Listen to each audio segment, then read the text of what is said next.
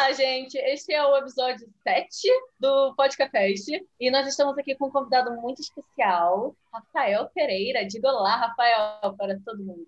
Olá a todos e todas e todas. Rafael aqui é uma pessoa muito ligada no mundo da arte. E esse podcast é um bocado diferente daquilo que a gente gravou antes. A gente está aqui para entrar um pouco no mundo do Rafael. Ele vai explicar melhor do que eu consigo explicar. Mas, Rafael, por favor, se introduza aqui para todos nós. Olá, gente. Então, meu nome é Rafael Menezes Pereira. Eu sou artista, eu danço, canto e atuo desde pequeno, venho aprimorando né, essa arte. Hoje eu faço faculdade de Estética e Teoria do Teatro, que é um curso mais teórico, mas a minha faculdade permite que eu consiga puxar várias matérias práticas. Então, estou é, aí estudando teatro mais a fundo, né, na sua história, o que é uma coisa muito bacana. É, já dublei como quando era criança, parei, mas tenho plano de voltar também. E é isso. apenas, apenas. Coisa é, pouca. Assim, apenas. Eu já, já de, de, tudo um pouco, né? Você começou desde criança, né? Igual você falou, dublando. Como, assim, como foi. Como é que você entrou nesse mundo da dublagem? Muito bem, então o mundo da dublagem veio primeiro do teatro, porque a minha mãe ela queria muito ser né, atriz, hoje ela é advogada, e ela sempre fez teatro, assim, esporadicamente. E aí eu estava passando o texto com ela quando eu era pequeno, e eu memorizei as falas da outra personagem, sem ler, sem nada, e aí ela falou assim: Nossa, filho, você já memorizou.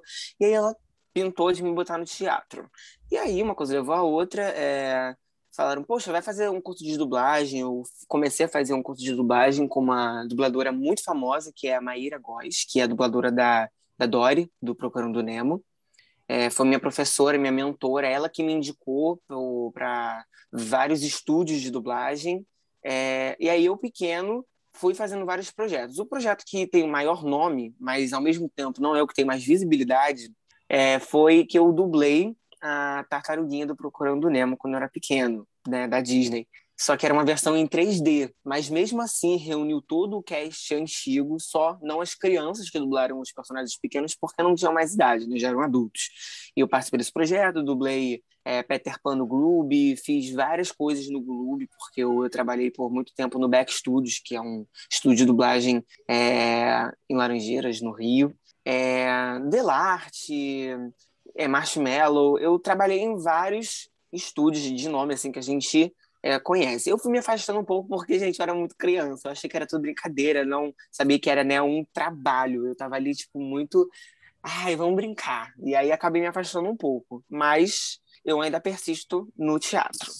Pô, mano, eu queria fazer uma pergunta que é muito simples, mas que já que você tá falando sobre dublagem e tudo mais, queria só perguntar, tipo assim, qual que foi o, o projeto mais louco, assim, que você hoje, tipo, é lógico, na época você era, você era criança, mas hoje você olha pra trás e fala, tipo, cacete, eu trabalhei nisso, mano. Tipo, eu fiz parte uhum. disso. Qual foi, assim, que você mais, mais olha com... Mais, o que você mais acha especial? Uhum. Cara, isso é muito doido, porque assim, o trabalho que eu acho mais especial não é um trabalho que eu tive destaque. Eu já fiz é, alguns personagens principais em filmes, que são esses filmes assim de blockbuster, não fazem muito sucesso, mas o filme que assim, que eu adorei ter participado até hoje, se você botar lá, tá uma fala, uma pontinha minha, é no Hotel Transilvânia, que eu dublei um dos filhos do lobisomem, numa hora que ele morde a capa do Drácula e ele fala: Foi mal, tio Drac. Nossa, cara, e tipo, aquela fala pequenininha. Eu até hoje fico assim: ah, é legal, eu participei desse projeto, mesmo que é, bem pequenininho, é legal que você vê o seu nome ali no meio de tantos uhum. artistas incríveis, né? Porra, muito louco, eu muito louco. ideia que tu tinha feito a tua Transilvânia. Ah, oh, meu Deus! Que incrível! Muito louco, mano. Curti, curti essa. Eu também não fazia a menor ideia, né? Se a Carol não sabia, acho que eu fazia a menor ideia. Mas da hora demais, mano. Hum, eu já vi muita gente falando muito isso mesmo, que às vezes não é aquele papel, aquele projeto que você participou, que você foi o destaque da parada, foi o principal. Também não só na dublagem, mas é, atuação e tudo mais, é muito aquele que o projeto é muito bom, que o grupo é muito bom, todos os outros atores, todos os outros dubladores eram muito bons, e que você fez parte daquilo, que, tipo, que a pessoa fez parte daquilo. Então, mano, isso é muito louco, mano. Muito louco. Da hora demais, real. E depois da dublagem, você passou para. O que, que veio primeiro? Teatro? Teatro musical? Eu parti para o teatro. Eu fiquei no teatro, né? Como as pessoas ficam falando. Eu parti para o teatro.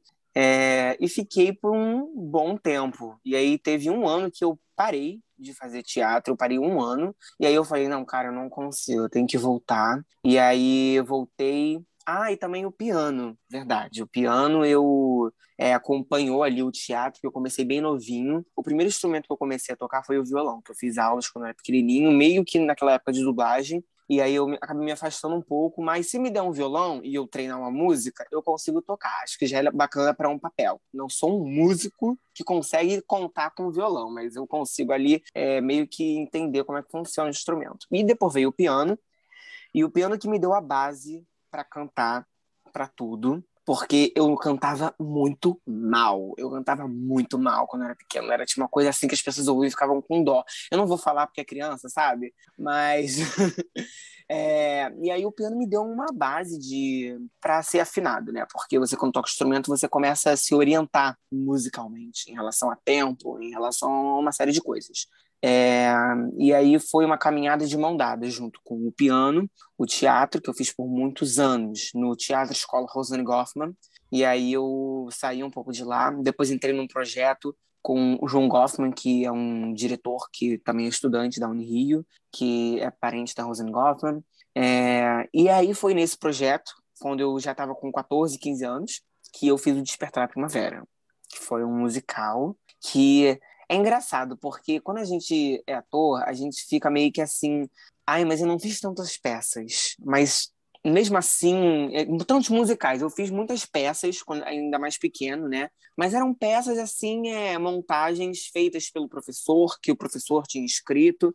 Então, a primeira montagem que eu fiz e que eu considero assim muito como que me deu uma base para realmente escolher ser ator como carreira foi o Despertar da Primavera, porque foi um projeto muito imersivo, intenso, é, demorado. A gente ficou um ano é, ensaiando esse musical. E foi loucura atrás de loucura e aí não tinha lugar para conseguir fazer o espetáculo. E aí a gente corria atrás de outro lugar e atrasava mais dois meses e a gente aprofundava mais ainda.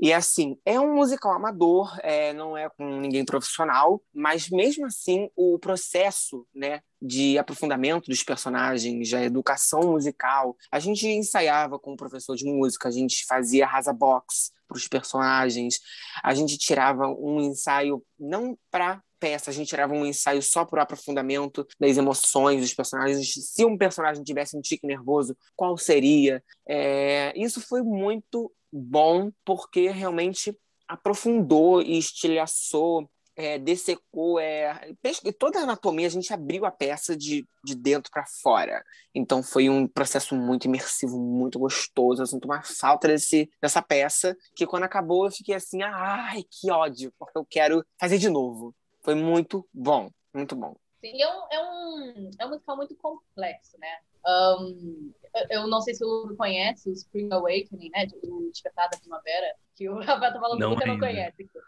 Um, e, e, talvez tenham pessoas que estejam escutando o nosso podcast que não, que não conhecem.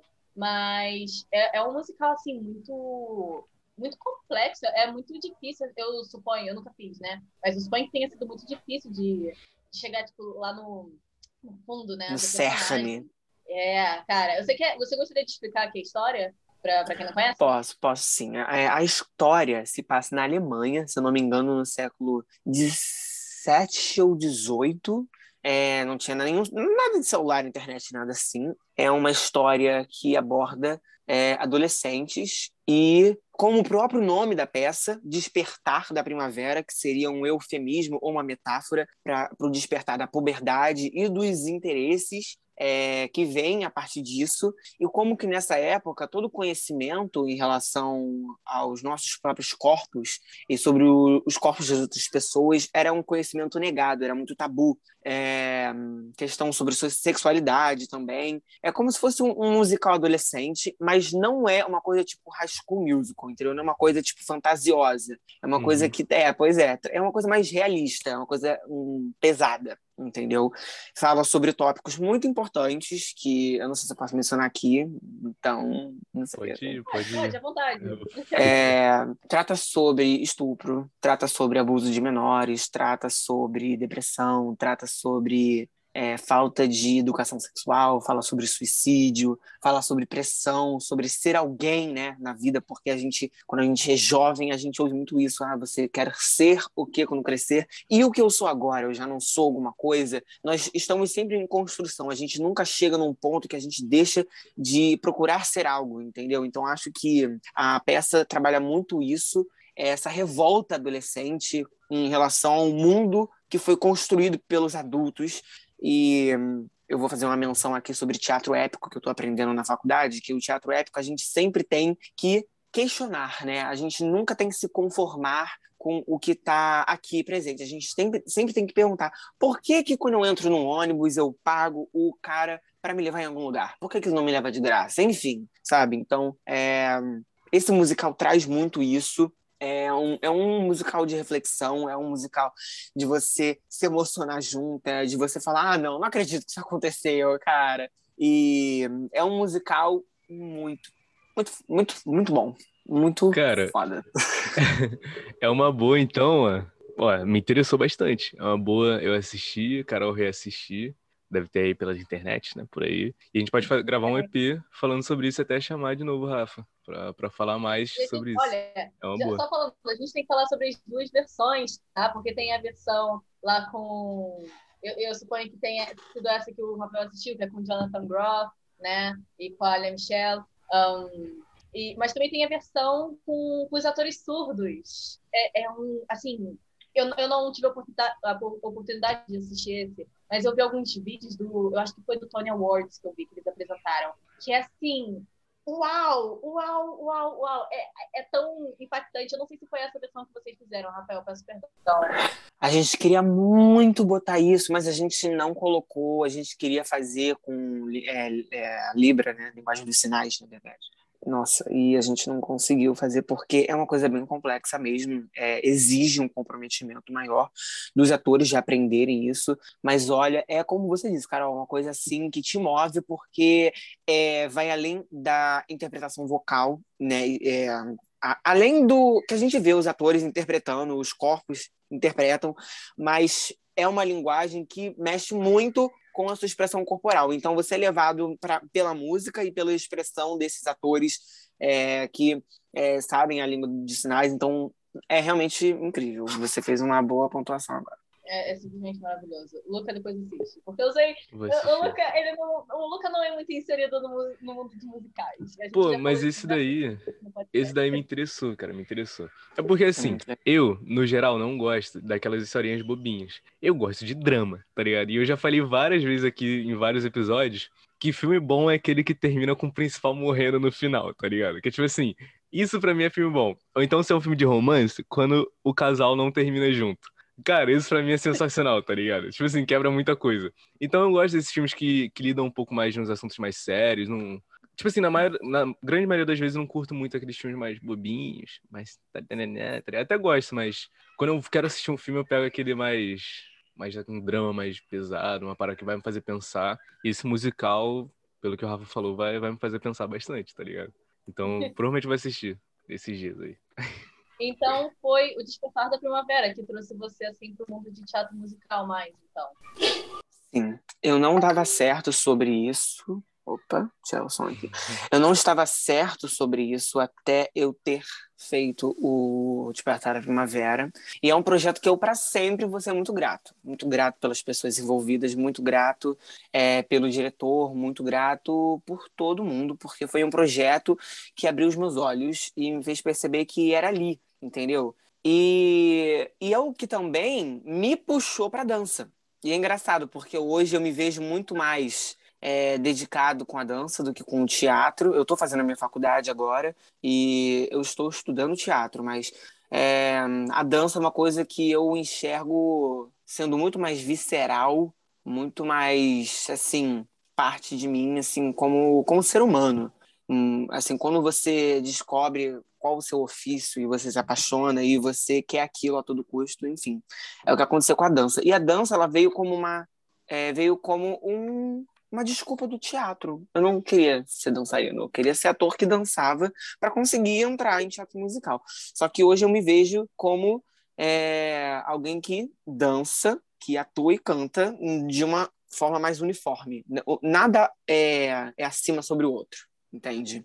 Maneiro, maneiro. É. Pô, uma, uma parada que eu queria falar que eu acho muito maneiro, mano. É, você falou, né? Sua mãe, ela queria ser atriz e tudo mais, então meio que a sua família já estava meio inserida nesse mundo do, do teatro, do musical, nesse mundo mais artístico, né? E, cara, eu acho isso muito bom, cara. Porque, tipo assim, a gente que já tá um pouco mais no mundo da, das artes, a gente sabe o quão importante a arte é, tá ligado? A gente consegue ver e entender como que é bom, mano, você nascer, você crescer num lugar onde a arte, a arte pulsa na veia, tá ligado? Tipo assim, cara, é uma parada que eu não sei nem explicar direito, porque você crescer é sem arte... Tô chorando aqui, gente. Mas, tipo assim, você, você crescer com a arte, mano, você crescer com... Tipo assim, achar ainda mais você que tava mais por dentro ainda, saca? Você não só simplesmente, tipo via muitas peças, você via muitos filmes, você tava ali, tipo, dublando, tava ali atuando, tava fazendo teatro desde pequena. Então, acho que isso, cara, é muito importante, ó. Dica para você que vai ter filho agora, porque você que tem filho. Cara, coloca ele num, num cursinho de teatro. Nem que seja só pra brincar, sabe? Não precisa ser algo sério, mas, tipo assim, pô, aquilo desenvolve muito a criança, mano. Aquilo é muito bom pra uma criança e seja ela, tipo, de qual idade for, tá ligado? Até se você for adulto também, tá ligado? Porque a arte, mano, a arte te ajuda a te entender melhor e a partir do momento que você se entende melhor, você consegue entender o outro melhor, tá ligado? Então, mano, só queria falar isso da arte, tá ligado? Porque Falou tudo. é diferente, mano. Quando você cresce com a arte. Quando a Beatriz você... Mandarino, no nosso episódio da Bela e a Fera, a arte salva, não é mesmo? Exatamente, verdade. Então... verdade. Sim, escutei o que o Luca falou agora. então, cara, esteja dentro da arte, viva a arte, tá ligado? É, entenda a arte, mesmo que às vezes seja difícil. Às vezes nem eu consigo entender direito. Muita gente também não consegue, então mas tente, tá ligado? Viva a arte, que isso é, é muito bom, mano. Real. Só queria deixar isso aqui e é isso. um, mas, Rafael, depois disso, quais, quais, são os seus projetos que, que vieram depois do, do Despertar da, da Primavera? Sim, Sim depois do. Isso. Depois do Despertar da Primavera, eu foquei na dança. Eu entrei como bolsista na. Vou falar o nome da minha escola de dança, da Petite Dance que foi um marco e a dança, ela mais do que qualquer outra coisa na minha vida, ela me mostrou uma coisa muito importante que como como qualquer profissional de qualquer área, você tem que entender isso, que é, é trabalhando que você chega em algum lugar, trabalhando duro, independentemente de qual seja a sua área, não tem moleza. E se tem moleza, tu tá roubando, entendeu? É, é isso. E aí o balé clássico me ensinou que é através de um esforço que você consegue conquistar aquilo que você mais deseja. É, a dança me deu uma, um ponto de referência de, de o que eu estou fazendo agora vai dar certo? E aí eu lembro da dança. Porque se eu estou fazendo da mesma forma que eu fazia, de me dedicar, de botar a mão na massa, entendeu? Então é porque vai dar certo. E aí eu consigo me sentir mais seguro com as minhas decisões, é, independentemente de onde seja. E eu acho que isso foi o que mais mudou em mim, em relação à dança. Além de muita dor no corpo todos os dias, né? Que a dança dá isso. É, eu já, eu já senti um pouquinho disso. Carol me puxou pra, pra fazer teatro musical, eu já senti essa dorzinha. Eu pois é, né? O Luca, aqui, vamos lá. Algo que eu acho que a gente nunca contou aqui no podcast. O Luca, como todos Verdade. nós sabemos, entende nada de, de teatro musical, meu povo. Zero. E a Carolina aqui simplesmente puxou ele e ele fez seis meses de teatro musical. A gente, a gente trabalhou no musical M, um, onde eu era a senhora Hennigan e ele, super parecido, o Luca é meu irmão. O personagem é. do irmão da senhora Hennigan. Assim, idênticos.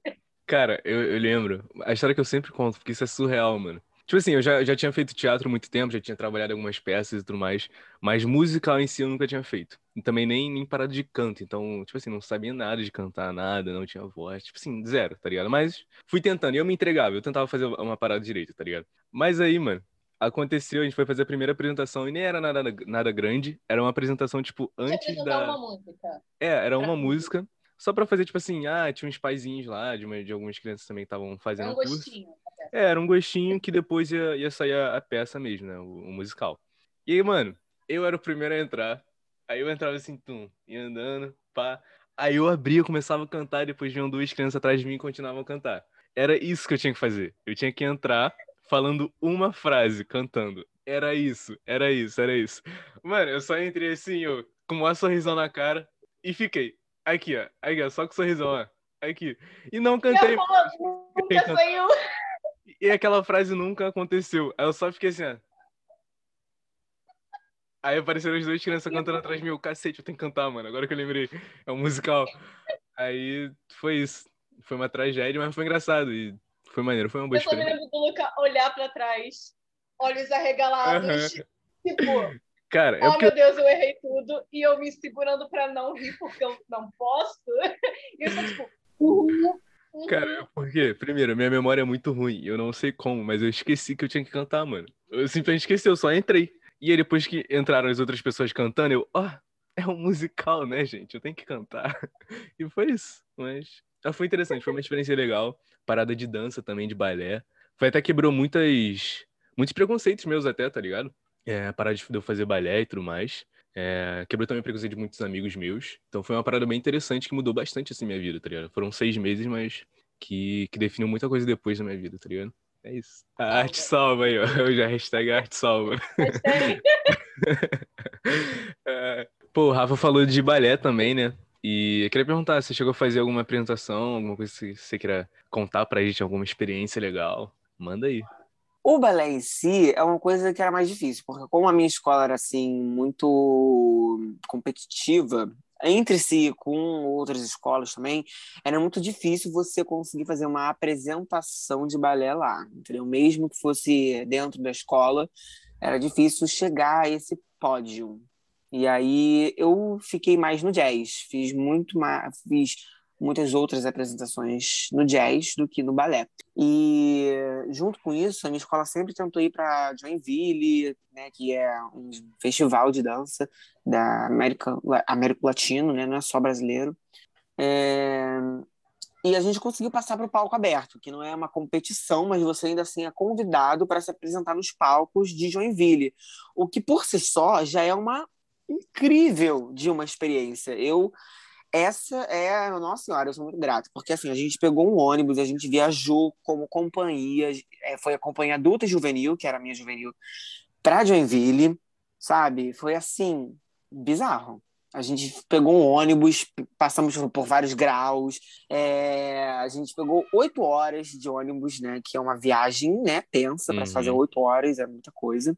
Você acha que não vai chegar, mas tu chega. E a gente ficou num, num num hotel com toda a companhia. Então foi muito imersivo, porque era todo dia dança, e era todo dia se alongando e se preparando para dançar. E, nossa, foi muito bom, muito, muito bom, porque você estava respirando dança. É, 24 horas por dia você estava convivendo com pessoas que faziam dança, você estava convivendo com alguém que estava competindo ou com alguém que estava é, ali junto com você no palco com você. Era incrível, foi incrível, de verdade. É, é uma experiência que eu sou assim também muito grato. Além do Despertar da Primavera, ter ido para Joinville como companhia de dança, representando uma escola de dança, o que também é um, é um é uma responsabilidade, porque a pet dança ela tem uma imagem que ela deve ser zelada e estávamos lá, sabe, fazendo um trabalho, né, de zelar com o compromisso, com o talento da pet dança, dos professores e dos alunos. Então, foi uma experiência muito bacana. Pô, da hora. Mano, eu queria fazer uma pergunta, mas que não tem nada a ver assim com que, com o que a gente falou agora, mas só veio na minha cabeça.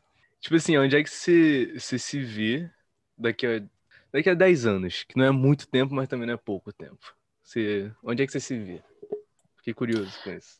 Cara, agora que eu comecei a faculdade, eu consigo ter uma perspectiva muito melhor do que eu tinha antes, porque eu consigo estar meio que por dentro do que as pessoas fazem realmente para viver da arte, né? Porque a gente vê o artista e assim, o meu sonho, o meu sonho assim, como eu me vejo, eu já não consigo, mas o que eu quero daqui a 10 anos é eu estar trabalhando com um projeto atrás do outro porque eu acho que o artista é isso. Você tem que estar tá em vários projetos ao mesmo tempo, você tem que estar tá em projetos que você acredita, que você não acredita, projetos que vão te dar um, um, retorno, projetos que não vão te dar retorno, projetos que você gosta, projetos, enfim, muitos projetos. E eu quero estar tá focado em teatro musical. Eu quero estar tá trabalhando como artista de teatro musical, sendo recomendado, fazendo audição. É...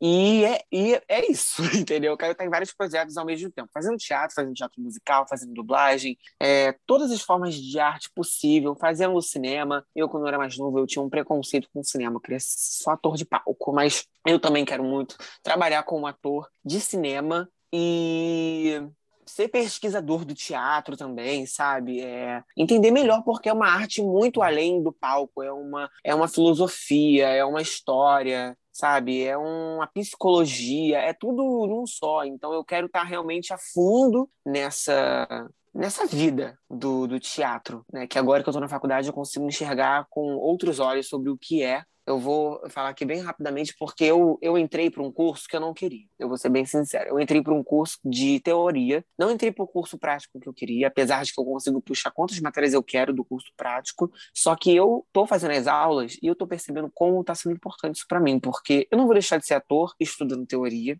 eu não vou deixar de fazer a prática, mas eu tô tendo o, a oportunidade de poder sair da minha zona de conforto e aprender o teatro como é, como história, como, como, como eu disse, como filosofia, como tudo isso que é e que a gente muitas vezes por não não ter acesso a esse tipo de conhecimento na escola não vê. A gente acha que o teatro é só essa vaidade do ator aparecer de ser famoso as pessoas assimilam muito ser famoso com ser artista sendo que não tem nada a ver. Tem muito médico que é famoso porque é bom e tem médico que não é famoso porque é o médico aí da vida entendeu? É o médico assim como também tem muito ator aí da vida também. Então é eu imagino daqui a 10 anos fazendo um montão de coisas ao mesmo tempo, fazendo vários projetos e com muito contato e fazendo single, cantando também, sendo tanto ator de musical como também cantor profissional, como também ensinando teatro para gente mais nova, como também ensinando dança para gente mais nova. É, eu me imagino fazendo faculdade de dança também daqui a 10 anos, porque eu acho que eu queria também aprender mais sobre isso.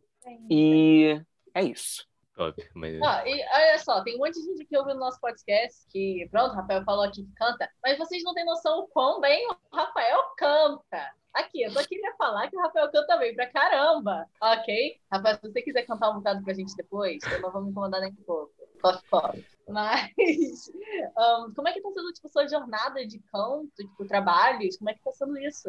Então, eu, é, em função, né, do nosso coronavírus, eu acabei tendo que me afastar da arte como um geral, porque os lugares onde a gente faz a arte estavam fechando, e eu também tinha me lesionado com a dança, enfim. Mas eu, recentemente, voltei a cantar, e eu tô conseguindo cantar remunerado, que é uma coisa que eu acho que é uma conquista muito legal para quem é artista, é, vendo dinheiro, mesmo que seja uma coisa simbólica, vendo algum retorno disso, porque te motiva muito como artista. Eu estou cantando em restaurante aqui na minha cidade, é, do interior, e está sendo muito bacana, porque é cidade do interior? É cidade do interior, mas, cara, eu tô cantando e as pessoas estão pagando para isso, entendeu? As pessoas estão pagando para me ver cantar e isso é um, é, um, é uma coisa inexplicável para quem está começando, porque, meu Deus, é bizarro.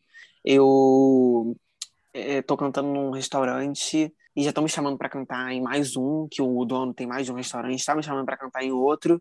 E assim, é muito bizarro porque você acaba tendo que se superar, porque você já não está mais cantando num musical onde é uma coisa pontual, onde é uma coisa muito estudada. Você acaba cantando alguma coisa que alguém pede. Então você acaba não cantando tão bem quanto você gostaria, mas você tem que cantar, porque você também não quer, você quer agradar, é um trabalho.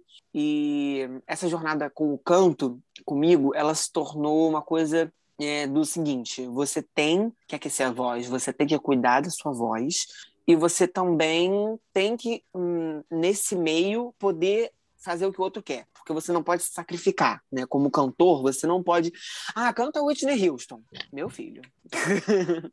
canta aí Mariah Carey. Não é tão simples, mas você quer agradar. Então você muda o tom da música, você tenta cantar música, mas também é importante você preservar a sua imagem, porque você não quer que as pessoas achem que você é medíocre, né? Que você não sabe fazer, fazer o que você está fazendo. Mas, enfim, e, e, cantar em restaurante é um troço muito louco, cara, porque você canta uma música atrás da outra e você bebe uma água, mas tem que voltar. E aí alguém pediu uma música que você nunca viu na sua vida. Aí você fica, mano, será que eu falo que eu não vou cantar? Será que eu falo que eu canto outra? Será que eu canto esse estilo de música? Ou eu canto todas as. Enfim. É... E em relação ao canto, tá sendo isso no momento, que eu acho que mais pra frente vai mudar. É... Sou convidado de vez em, de vez em quando para cantar é, IBEU, que é o meu curso de inglês, que eu já me formei, sinto uma saudade tremenda. E canto lá, é, cantei agora lá, né? Cantei cinco musiquinhas na live que eles fizeram. E eu acho que o canto, diferente da dança e do teatro, o que também são muito importantes, ele tá abrindo muito mais portas para mim, porque é uma coisa que eu tomo como natural para mim. É uma coisa sem esforço, mas é uma coisa que nesse momento ela vem com mais naturalidade do que as outras duas. O teatro, eu sinto que ela vem com um esforço maior do que o canto, assim. É, existe, claro, o aquecimento vocal, existe a preparação, mas no momento em que eu me coloco, ah, vou cantar, eu me sinto muito mais à vontade do que dançando ou cantando, né, não, interpretando. Bom, gente, eu estava pensando aqui num tópico, né, é, muito, acho que atual e que é visto muito como um tabu, apesar de ser uma coisa tão cotidiana, né? São as redes sociais e a sua habilidade de poder promover os artistas, né? De trazer os artistas é, para o público, a arte ser... Demo... Eu acho que também a democratização da arte está muito ligada a isso, porque aí você está tá ali na sua tela, então você não precisa é, pagar tubo de dinheiro para ver alguma coisa, o que também, às vezes, é, principalmente aqui no Brasil, a arte é muito desvalorizada, então é muito barato você ir para o teatro, apesar de um desinteresse muito grande. Mas você ir ao teatro é uma coisa que ainda é vista como uma coisa só para quem é intelectual, para quem é de elite, para quem tem assim, né? Então, é bom o teatro estar tá nas redes sociais, é bom o artista se promover nas redes sociais, porque você está trazendo a arte para a mão das pessoas que não se veem no direito de poder possuí-la, sabe? De poder consumi-la, porque a arte do teatro musical, do teatro assim é, grego, do teatro antigo, do teatro épico, todos esses teatros que são mais, né, é, intelectuais, assim por se dizer, é, eles, eles estão hoje no YouTube, eles estão hoje em Instagram, eles estão hoje sendo divulgados é, pelos artistas e por quem se interessa. E é muito bom, porque traz a arte para a mão daqueles que não se veem como mereci merecidos, mere como qual é a palavra, gente? É merecidos, não é? Merecidos? Acho que como, é como... Mereci... como dignos dela, uma coisa assim, sabe? E aí, e além disso, a rede social ela tem um papel hoje fundamental em qualquer coisa. Você quer saber da pessoa, você vai ver a rede social dela, você vê o que ela posta, você vê se ela é ativa nas redes sociais. Principalmente para o artista, é, em termos de querer saber qual é a imagem dele, porque a imagem do artista e o artista acaba sendo uma coisa que é muito entrelaçada à outra. Então, se você quer participar de um projeto, você coloca a sua imagem pro jogo. A sua imagem, você, as pessoas veem a sua rede social, elas veem o que você posta, elas veem quais são as suas opiniões. Se você quer, se você quer ser contratado para um projeto, o pessoal que está ali dirigindo o projeto tem um pensamento político, tem uma, tem uma, uma estética. Eles querem trabalhar com alguém que seja agradável ali ao ambiente de trabalho. Então, é, as redes sociais são boas para isso, para você fazer uma propaganda de quem você é, do que você sabe fazer, do que você canta, de que projetos você já participou. Então acaba acaba virando meio que um currículo, né? Além de um portal pessoal, acaba virando uma forma de você se apresentar sem você né, ir lá e falar: Oi, meu nome é Rafael, eu faço assim, contar as coisas, eu penso assim assado. E hoje é uma, é, hoje é uma coisa que não pode mais ser evitada, porque antigamente, eu acho que há uns 10 anos atrás, isso podia ser desviado. Ah, não, eu não sou muito ativo nas redes sociais, eu não gosto muito. Meu galo cantando. É, isso, não, isso é uma coisa que eu gosto muito, eu não quero participar, eu sou artista, eu faço teatro, mas eu não quero me tornar parte disso.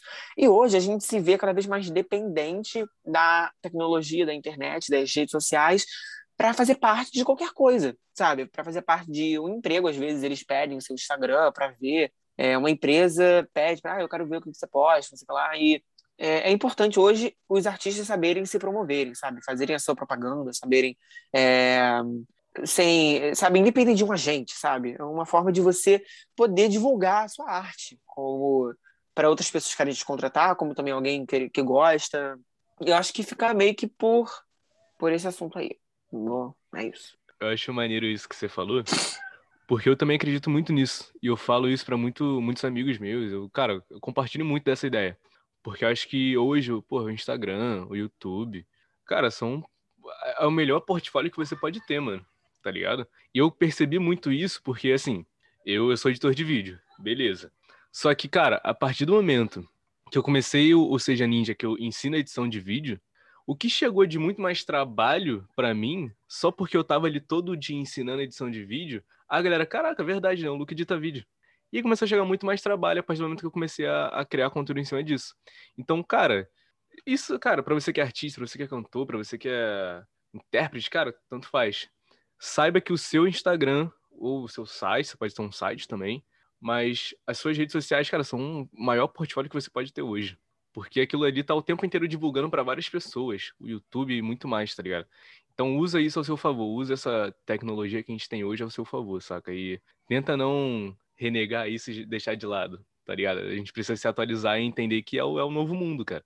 E esse é o, é o maior portfólio que você pode ter. Então, real, isso que o Rafa falou é. Eu compartilho muito dessa ideia, mano eu tenho, assim, você falou essa coisa de daqui a 10 anos, sobre como você se vê. Eu me vejo sendo diretor de, de projetos também, sabe? Eu não me vejo só como ator. Eu me vejo dirigindo e criando é, peças e séries de televisão é, pro, pro público como um todo. E eu queria poder trazer mais a sexualidade, não como um assunto principal, mas como fazendo parte daquela realidade, sem renegar aquilo, sabe, no universo. É, eu vejo muito isso porque a gente vê um filme que tem um personagem gay e aí o filme é todo voltado para a questão dele ser gay e o que também não está errado porque a gente também tem que falar sobre isso é, mas eu acho que a gente podia introduzir pessoas que são trans que são é, gays que são lésbicas e enfim, todas as pessoas que fazem parte das siglas LGBTQIA+, é, no universo, sem deixá-los à margem, como um detalhe, como também não fazer daquilo tudo que a pessoa é, porque a pessoa não é a sexualidade dela, a pessoa é uma pessoa, ela é, um, ela é uma profissão, ela é um ser humano, então assim, é, eu queria trazer isso de uma forma muito mais orgânica do que a gente vê hoje, porque, por exemplo, tem uma série aí que lançou que da Hulu, que já tá na segunda temporada, que é Love Victor, que é como se fosse do mesmo universo de Love Simon. E aí, pô, não consigo mais ver aquela série, porque é inteira voltada para esse assunto, sabe? E, tipo assim, é importante para quem tá saindo do armário, é importante sim, mas eu acho que tem que ter outros tipos de conteúdo, com outras formas de se pensar é, quem é você enquanto é, parte da comunidade LGBT, que é mais, numa sociedade que é mais que é, é voltada para a heteronormatividade. Enfim, eu quero criar conteúdos em cima disso. Então, rapaziada, vamos finalizar esse episódio por aqui. É, cara, agradeço muito pelo Rafa pra, por ter participado. Foi realmente maravilhoso esse episódio. Foi um papo muito gostoso, me amarrei mesmo. Tipo, de verdade, nossa, foi maravilhoso esse papo. Terão outras vezes que você vai vir aqui. E é isso, muito obrigado. Carolzinha também tem alguma coisa para falar? Não, eu tô muito feliz do Rafael estar tá aqui. Nossa Senhora! Eu tô... Nossa, assim, amo o Rafael com o coração, gente. Olha só, e eu tô tão feliz que ele aceitou o nosso convite de vir aqui. Eu espero que ele tenha gostado, tanto quanto a gente gostou. Porque foi muito bom falar com você, Anja. Foi muito bom. Rafa também tem alguma coisa para falar para a galera? Ah, eu queria, eu queria agradecer demais, demais, porque, como eu disse, é, um, é, um, é uma coisa de realmente estar em projetos, estar sempre fazendo vários projetos que você acredita, que você gosta. Isso aqui é um projeto que eu gosto, que eu vejo vocês fazendo, eu me sinto inspirado, porque o artista tem que criar, ele tem que estar desenvolvendo várias coisas e é isso. Só estou assim muito grato por ter sido convidado para participar de hoje. Legal. Então é isso, gente, ó. Só um spoiler que a gente até falou pro Rafa. O próximo episódio, cara, é, é sinistro. O próximo não vou... a gente não vai falar sobre o que é ainda, não é, Lu? Não, a gente não vai falar ainda. Mas, meu amigo, vocês não, vocês não perdem por esperar. Vai ser realmente, vai ser bem legal. E é isso. Muito obrigado, gente, por ter assistido até aqui. Deixa o seu like se você está assistindo no YouTube. Se você estiver no Spotify, no Apple Music, o que for, compartilha aí. Espero que vocês tenham gostado desse episódio. E é isso. Até o próximo episódio, gente. Abração, tá? Beijo para vocês. Palmas também. Gente, já que eu vou cantar essa música, eu vou né, introduzir essa música, né? Para as pessoas que vão ouvir, porque, porque essa música é uma música muito muito especial, muito especial para mim. E eu vou contextualizar rapidamente essa música do musical Cabaré, cantado pela nossa querida Liza Minelli, né, Maybe This Time, o que eu já canto, eu sempre tento cantar ela em todos os lugares, mesmo que as pessoas não se familiarizem muito com o teatro musical, porque é uma música que tem muita emoção, muita história, muito por trás. O musical Cabaré, para quem conhece, se passa ali por meio da, do, da, da, da, Alemanha nazista e trata sobre fome, trata sobre prostituição, trata sobre as, o papel da mulher, né? enfim. E essa música é sobre uma prostituta, que é uma dançarina de cabaré, e que ela tá ficou grávida. E ela geralmente é... eu não sei se eu posso falar isso aqui, mas ela geralmente aborta, né? porque ela não tem como, enfim. E isso também é tratado no Despertar da Primavera, Luca, o aborto. É... E aí ela, pela primeira vez, um homem fala para ela que não quer que ela aborte, ela, ele quer ter aquele filho com ela. E aí ela ela fala: Meu Deus, será que pela primeira vez na minha vida eu vou conseguir ter a vida que eu quero? Eu não vou ter que lidar com as sobras, sabe? E é uma música que é muito. É uma música romântica também, é uma música de desespero. Ela, tá desesperada para sair daquilo. Mas ao mesmo tempo, uma música que romantiza. Enfim, eu vou cantar ela aqui bem brevemente. E aí a gente faz um, um, um experimento. Se não der para ouvir, eu canto ela só a capela mesmo, que também é legal. Vou dar play aqui, tá, Luca?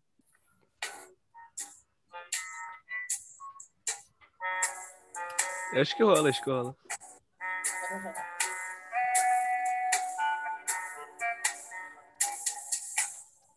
Maybe this time I'll be lucky. Maybe this time you stay. Maybe this time, for the first time, love won't hurry away.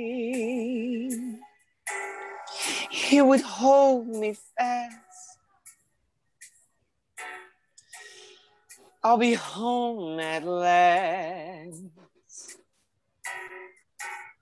Not a loser anymore like the last time and the time before. Everybody loves a winner, so nobody loves me.